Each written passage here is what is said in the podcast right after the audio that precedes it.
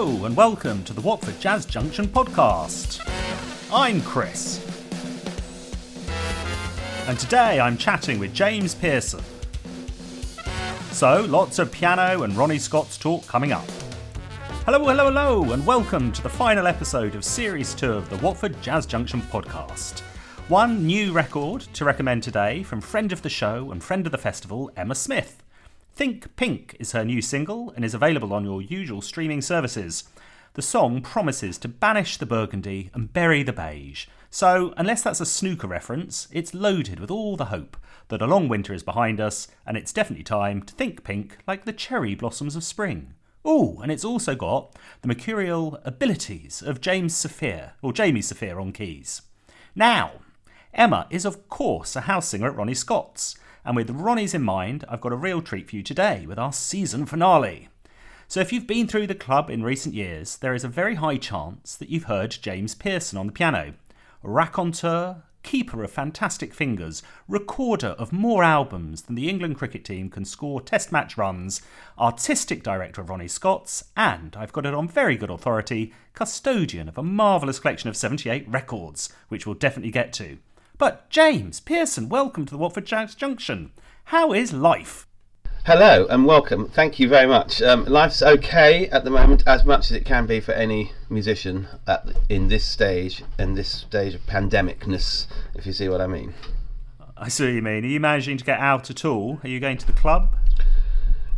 Um, I've been, yeah, I usually go in once a week for just sort of catch up meetings and things like that and uh, obviously it's been doing a few streams. I'm doing one this Sunday, and I've done quite a lot of streams. But apart from that, um, I've just been practicing a lot of music.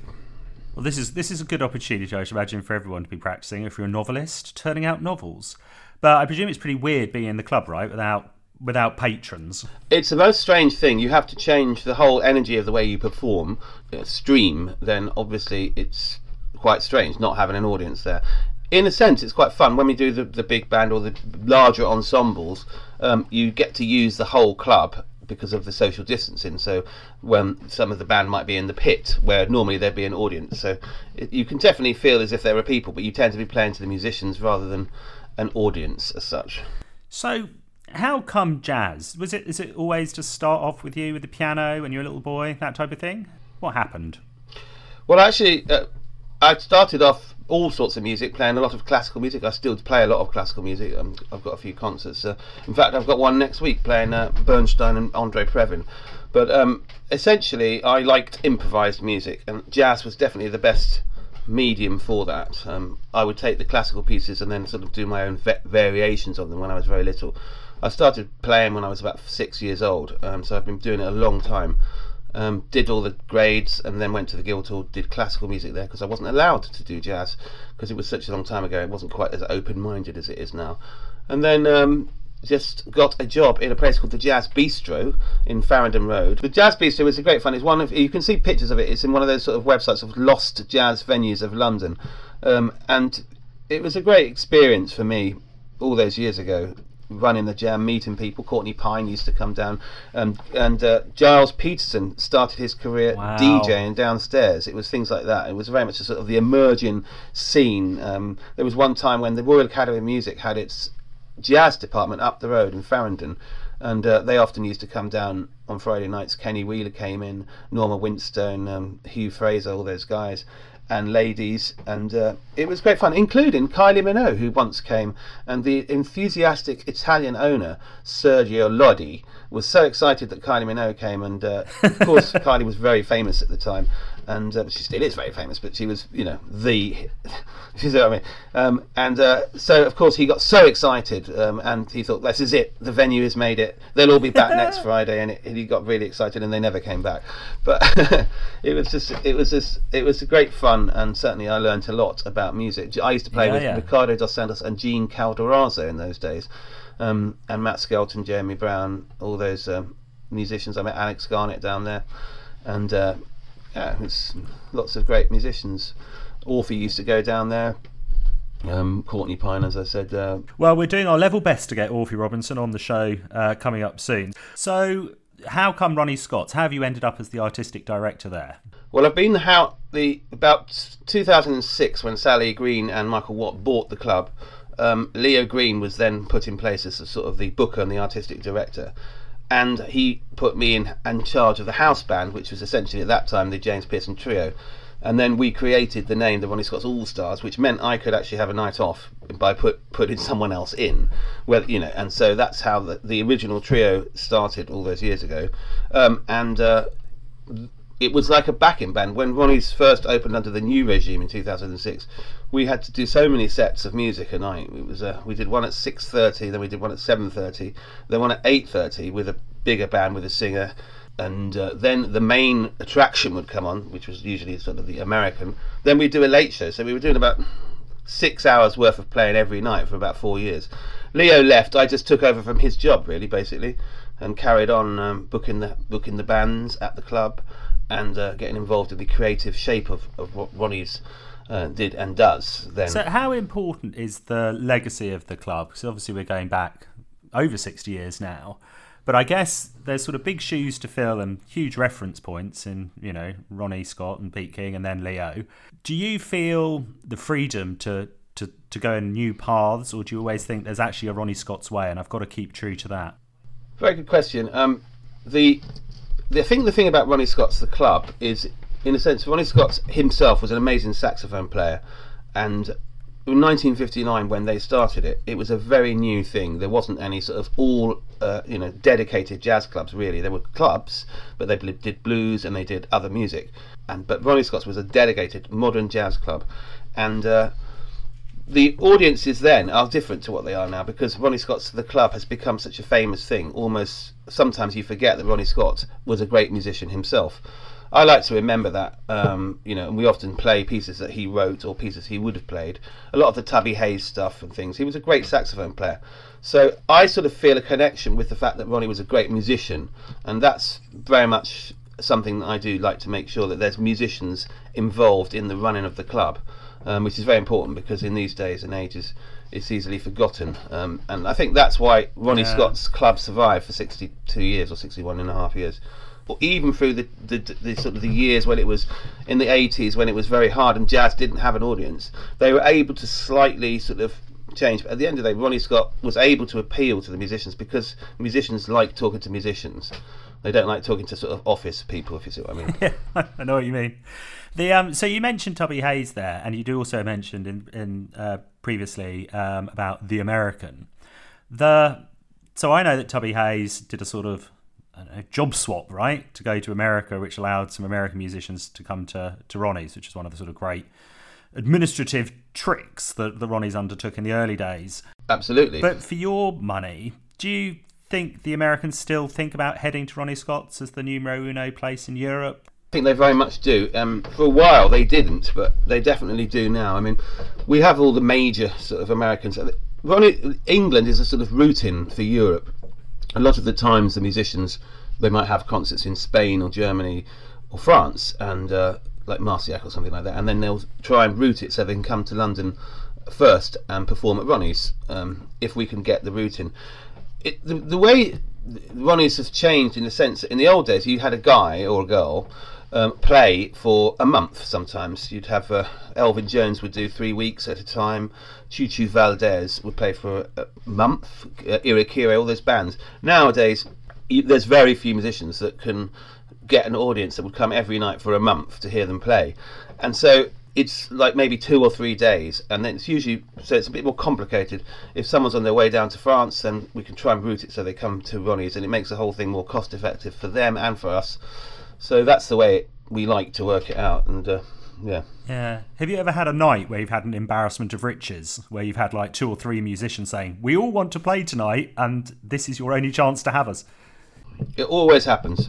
There's always a loser in that sense because a lot of the big festivals. Well, I mean, these this will probably change this year, but a lot of the festivals all tend to be sort of you know in October, and, and so suddenly everybody wants to play in Ronnie's in October, and so we'll get all this, and we go, yeah, that's great, fantastic, and then oh, oh, hang on, he's really good, she's amazing, oh my goodness, you know, and then we get all these emails through, and then the next day, oh no, we've just committed to so and so, and now we can have so and so. So yeah, it does that definitely does happen.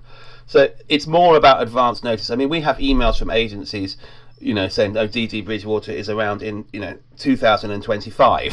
Sweet like lord, that. right? Okay. Yeah, it's quite it's quite ridiculous, and you know, and well, some of the Ronnie Scott's All Stars dates are now in 2024. Um, it's it's quite surreal when you know that whatever happens, you're going to be in Hastings in 2024, March 16th or whatever it is. Yeah, yeah, yeah. yeah.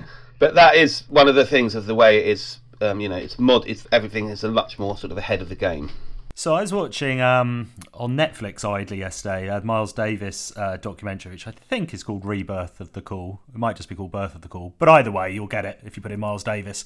And it was talking about his first trip to Europe, and he headed to Paris, uh, and it really opened his mind, you know, to some pretty heavy artistic influences. You know, he'd met Jean Paul Sartre, etc. When you sort of musicians float around today, I guess the world is a lot more connected than it used to be. How important do you think that flow of artistry is?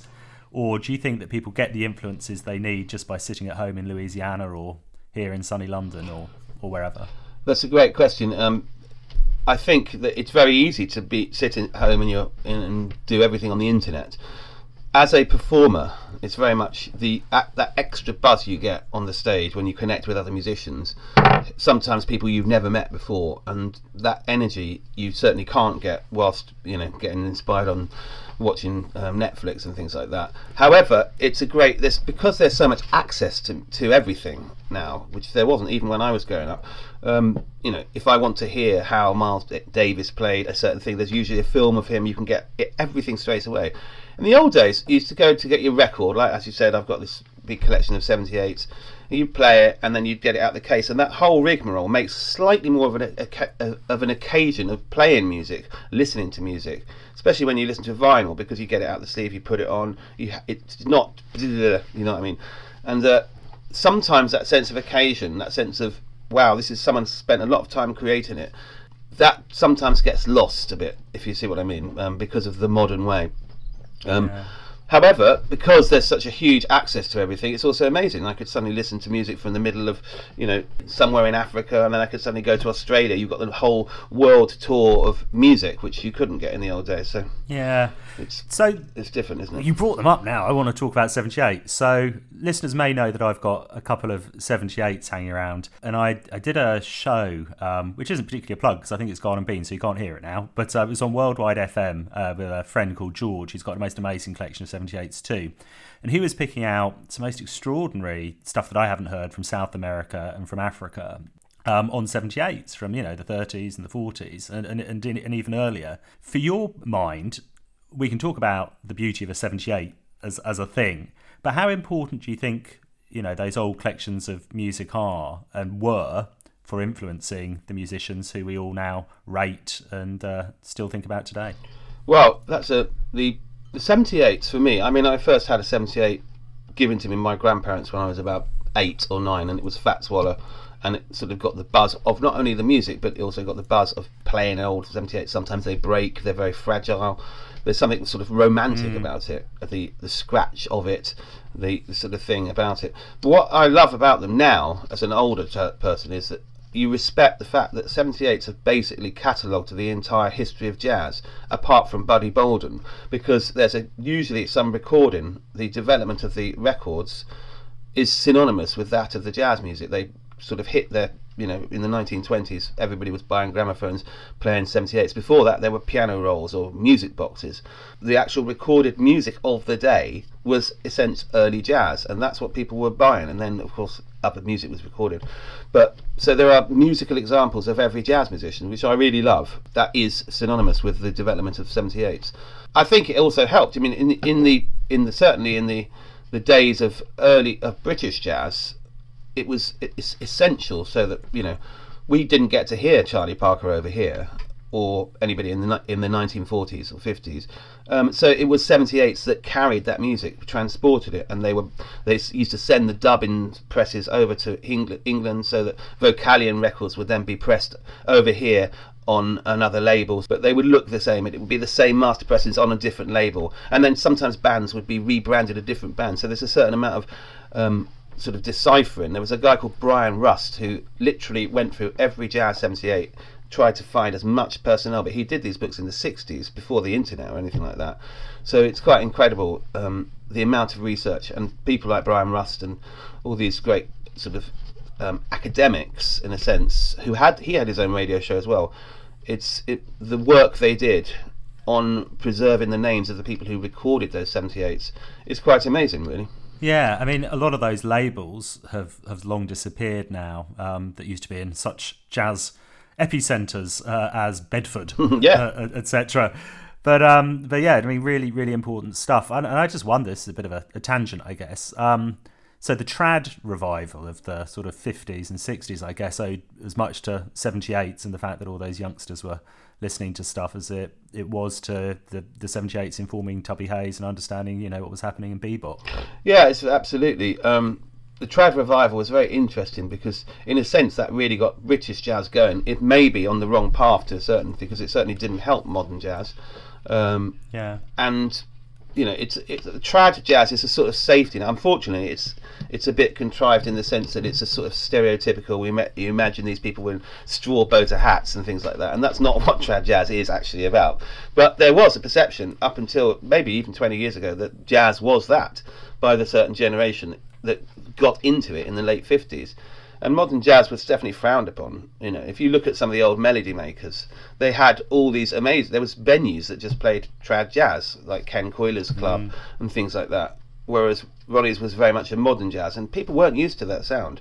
Nowadays, because again, a bit like what we were talking about the recordings, you can see the great jazz musicians' influences. You can hear Charlie Parker making reference to Louis Armstrong solos and things like that, which are now they were recorded in the 20s. Some of those Louis Armstrong records, but when Charlie mm. Parker did it, they were only 30 years old. Now they're nearly 100 years old. And so it's wonderful when young jazz musicians make reference to the old classic tunes like the West End Blues or Muskrat Ramble and things like that.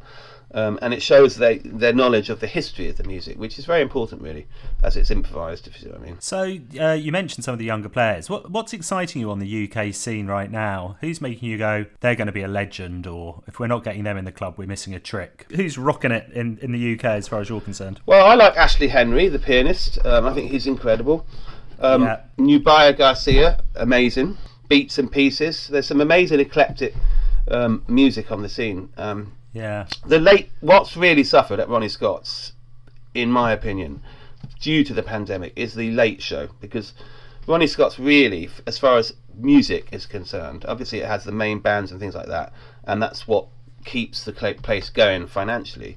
But the late show has such a great, vibrant, uh, vibrant, eclectic scene, which has not been happening for a year because of the pandemic, and that's where you will get the you know the young generation will come they will play their shows and they will jam and alex garnett would run it or something like that. And that's how you get to meet and hear these musicians. And that sadly has gone. So that sense of community has really suffered um, inter, you know internationally. But certainly at ronnie's that's where the, the opportunity to meet and play with the other musicians just hasn't happened and the late show is something that you get to hear these guys so yeah, and so like for those not familiar with it, what what what often happens at Ronnie, you'll have a, a, a couple of sort of main sets, uh, or occasionally one, and then afterwards there's a little break and they reset the house. The admission price changes, and then you get different different bands come on and it's always great to be there if you've been to the the second sort of main set as you watch some of the younger musicians come in with the horns on the back etc and the and the vibe does change yeah very much so i think the scene has really suffered from that sense of the, there's no community at the moment. The, the heart of the jazz industry, the heart of the music industry, has become the internet at the moment, which is fine. But being in the same room and chatting, you know, that stuff that doesn't require any effort, just that can happen in venues and in places like Ronnie Scott's or the 606 or other jazz clubs, when you know there's an area for musicians to just be and hang and talk. And that doesn't really happen on the internet if you see what i mean. Yeah absolutely. And that you know at ronnie's for the late show you never know who's going to turn up. I mean sometimes it could be lady gaga or stevie wonder will turn up or um, esperanza spalding could be in the room. There's been times when brad mel whoa whoa whoa whoa whoa james so we'll get on to esperanza and brad in a second you've had stevie wonder and lady gaga rock up yes well we knew about the lady gaga because her in fact a chap who was playing the, um, the cello with her in the orchestra, she was supposed to be playing with Tony Bennett, but Tony Bennett was ill for the second night, so they cancelled the concert. Um, and uh, this chap called Matthew, a classical cellist, rang me up. Says, "Oh, I don't suppose there's anything going at twelve o'clock tonight because Lady Gaga wants to play at Ronnie's." And I didn't believe a word of it, but I, I sort of said, "Well, is she actually going to rock up?" Because yeah, she'll rock up. And I knew her trumpet player, a guy called Brian as well. He's amazing, and. Uh, he was actually has known her since he was about five, so he's sort of her right hand man musically. Yeah. And uh, so he then called me and said, "No, she is definitely going to come, um, and she wants to play." And I, so I, I, I rang up this, the door girl, then Paola, and said, "There's a small chance that Lady Gaga might turn up tonight." Still not believing it. and then about sort of three hours later, this was about three o'clock in the afternoon. Um, I got a phone call from the Evening Standard saying, "Is it true Lady Gaga's playing at Ronnie's tonight?" And gradually things escalated, and sure enough, she turned up at midnight with her gold Rolls Royce. Standard. Did half an hour set, strut, strutted around the stra- stage, managed to break the house bass at the time because of some stage management. In other words, she was uh, treating it as if it was a object of desire. Um, it was fantastic. It was such an amazing, amazing energy. And then she, to, to add it all, she got a parking ticket. well, I guess if you've got a, a gold Rolls Royce, you know, parking ticket on Frith Street, it's just not not going to trouble you. Amazing photos of her leaving the club. Um, it by the time the word had spread, then it was you know the whole of Frith Street was packed full of paparazzi. But it was kept. We tried to keep it pretty sort of low key. Um, that's one of the great things about Ronnie's. They don't really make a big fuss when celebs are in, in the building because suddenly it, it's such a small place, you know, it's somewhere and it's quite dark inside, so it's quite nice. Um, and that's another reason why they don't allow photography in there. It's not only for the band's protection; it's because sometimes you could be in Ronnie Scott's with someone you're not supposed to be, if you see what I mean. And uh, there's all those sort of things that goes on. I mean, I appreciate that on a personal level because obviously a lot of people trying to to pap me all the time. Well, that's right. But, um, yeah, I mean, I have had. A, I mean, I mean, I've seen several famous faces in there in the time, but I've I've sat uncomfortably next to uh, Sebastian Coe, and uh, realised that if I leaned back, I was going to knock out a royal prince, which is all quite exciting. It's like, but there's no sort of fuss, is there? Once you're in there, I'm not trying to like overdo do the mystique, but it's just like, you know what? This is obviously only about the music. There was one time, a classic time, when um, Al Jarreau was playing at Ronnie's, and the Reverend Jesse Jackson was in was in the uh, the club as well, and we didn't even know he was there. And the next thing I know is that suddenly someone said, "Oh, that's Jesse Jackson," and uh, there was a whole line of people just wanted to touch him, and he was doing his thing, and he was wonderful. And then he's oh. they sort of pushed, you know, and this was in the break of Al Jarreau, and then he, then as soon as it, Al started again, they all just went back to their seats. It was it was rather wonderful, but um, again, you know. Uh, uh, extraordinary. But since you brought up Brad, um, Aldo, and Esperanza Spalding, I mean, if if they rock up, do they then hang around to do the to play with the the sort of the, the younger musicians as well, or are they very much? Do you know what? I'm not here to jam. I'm just going to play my piece, or I'm going to listen to something. I mean, how fluid is the relationship, or is that again stuff of, of previous eras? Well, actually, I think, especially in the London Jazz Festival, when you've got all these these amazing musicians internationally from all over the world, um, yeah, they if they know where there's a late night hang, they will do that. They will go there and often play, and that's the time, you know, in November when it's a jazz festival when Esperanza, if she's got her own gig, maybe in the Barbican or um, the Albert Hall, or wherever it is, or King's Place, she will often everybody sort of goes to Ronnie's about midnight, and that's where the real energy happens. And you then could get Esperanza playing with some British guys, and that always happens because it's all about the music, you know. When jazz musicians are on stage, they don't care about anything apart from just making a amazing piece of music. Uh, but even the great jazzers will still quite happily, if the musicians on stage are inspiring, they will just quite happily play with them. Um, it's as simple as that, really. It's, sometimes you have to create that opportunity, so get a few guys in the same room. But if there's a buzz going on, for example, um, when about 2007, there was a jam session going on, and Wynton Marsalis. This was before he played in the club. He was in playing in the Barbican, but he then came and played every night in the, in the late show. In fact, it was one of sort of the early starts of how the late show started. Because, but what was got wynton to play was actually a guy called Mike Janisch did a solo on the bow.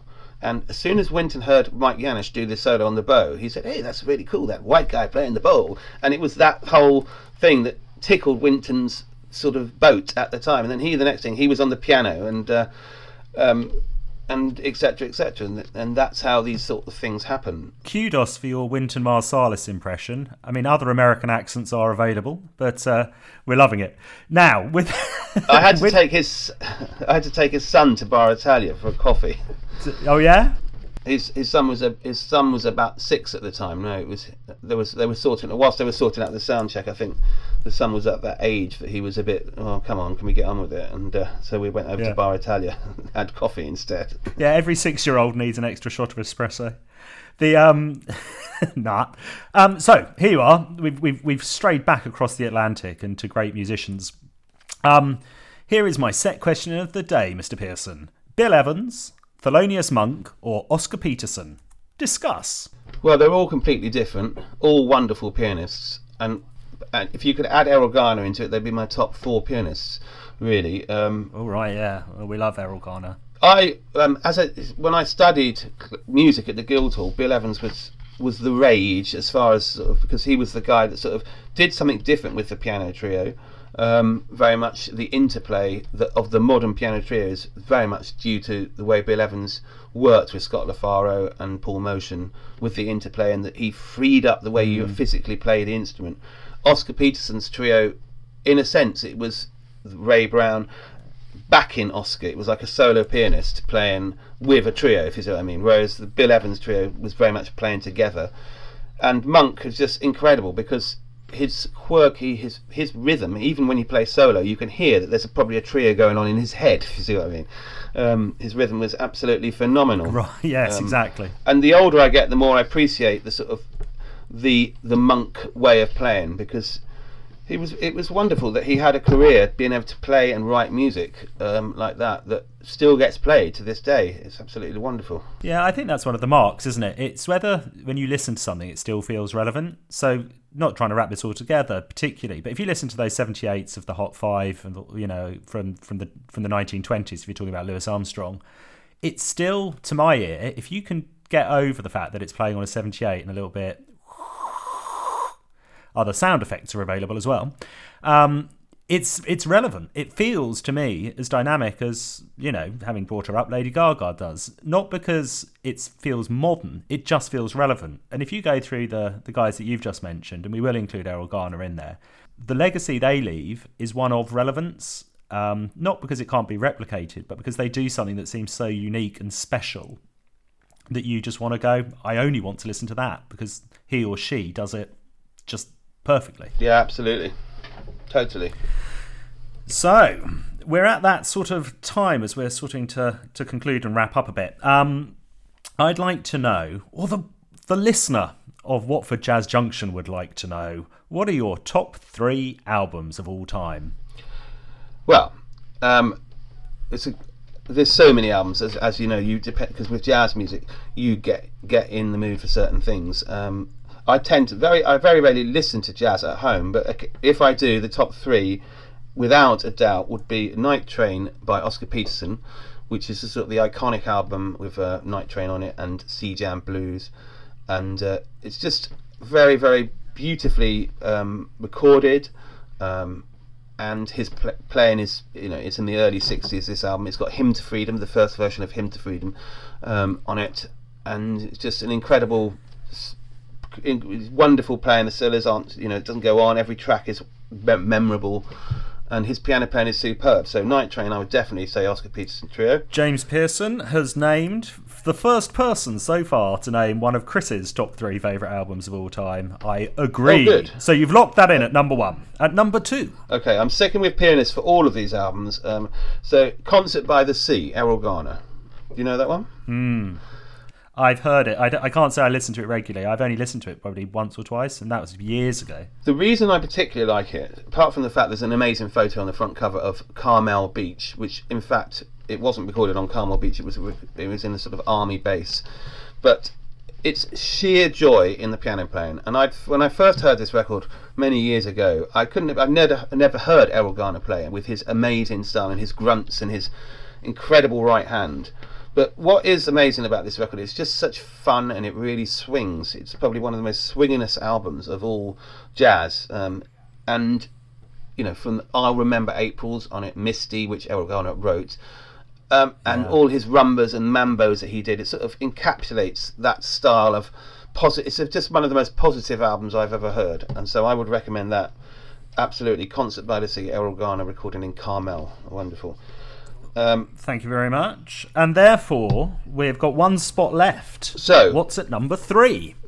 it's either of the Bill Evans live albums from the Village Vanguard. There was one called Sunday at the Village Vanguard or Waltz for Debby. They were actually recorded at the same time and then mixed up. So if I was to go with Live at the Village Vanguard, which has got Gloria's Step on it and uh, Waltz for Debby, all those wonderful S- Scott LaFaro things. And it was recorded with two microphones. Um, that particular album. Uh, a few years ago, I worked on the soundtrack for Beyond the Sea, and Phil Ramone, the legendary record producer who then went on to work with Paul Simon um, and Rod Stewart, was the guy involved in miking up the Bill Evans trio, and he had to sit in the van when they did those sun, those Village Vanguard sessions. He was an 18-year-old violinist at Juilliard, wanting to become a sound engineer, and uh, he was the sort of the keep an eye on everything that had been set up, and so.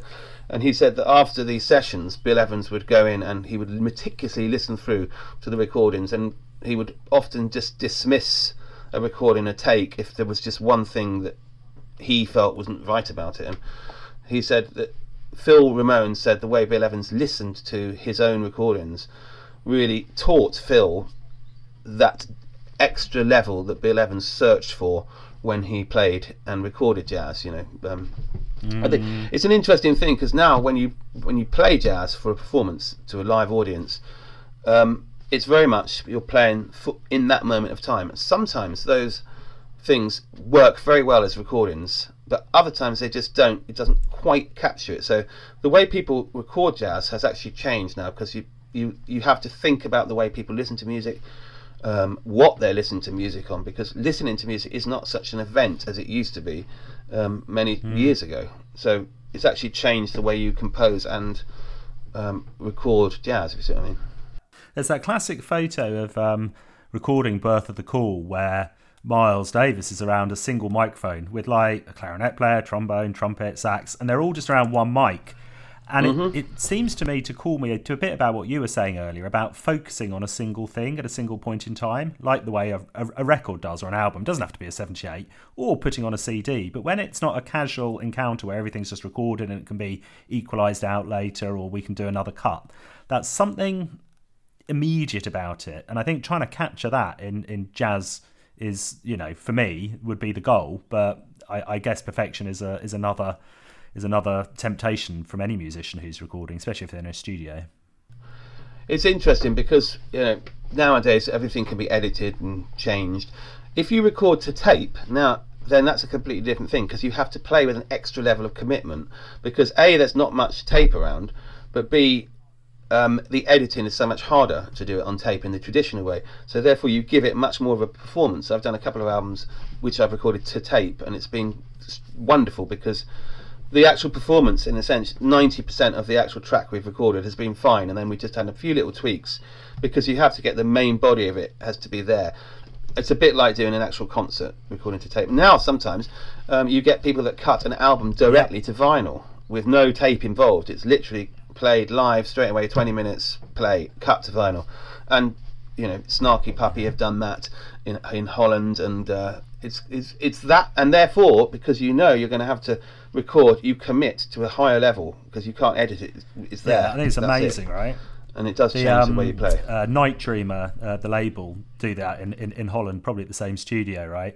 Where you can cut straight, well, record and cut straight to the to the disc. But it's it's got me thinking, James, that we should hatch a plan to record live a '78 and find the way to record into shellac, right? Make it Yeah, happen. it can be done. It can be done because I've thought about doing that. It's very not. It's not going to be cost effective. It's it's very expensive to do one seventy eight. Nothing that the Watford Jazz Junction does is cost effective. If we if we get exactly how to make a how to make a million out of jazz, start off with two. Two million, genius. Yeah, exactly. Um, there's a lot of truth in that. Right, so you're you're almost done, my friend. But I do want to introduce you to our house band. Um, for regular listeners, you'll know we have a regular house band made up of seven able musicians, and currently in our lineup, we've got Vi Redd on alto, We've got Mark Nightingale on Yeah. trombone and Dizzy Gillespie on trumpet. And there in the back line, we've got uh, Duke Ellington, John Patitucci on bass, and Brian Blades on drums. And then, as our secret Wonderful. seventh musician, we have Liane Carroll on vocals and backup. Ah, wonderful. But, James, I'm a generous soul, as I always say. So I'm going to let you review the setup, and you can change up to one, and I repeat one, Clark Rundell, of the players.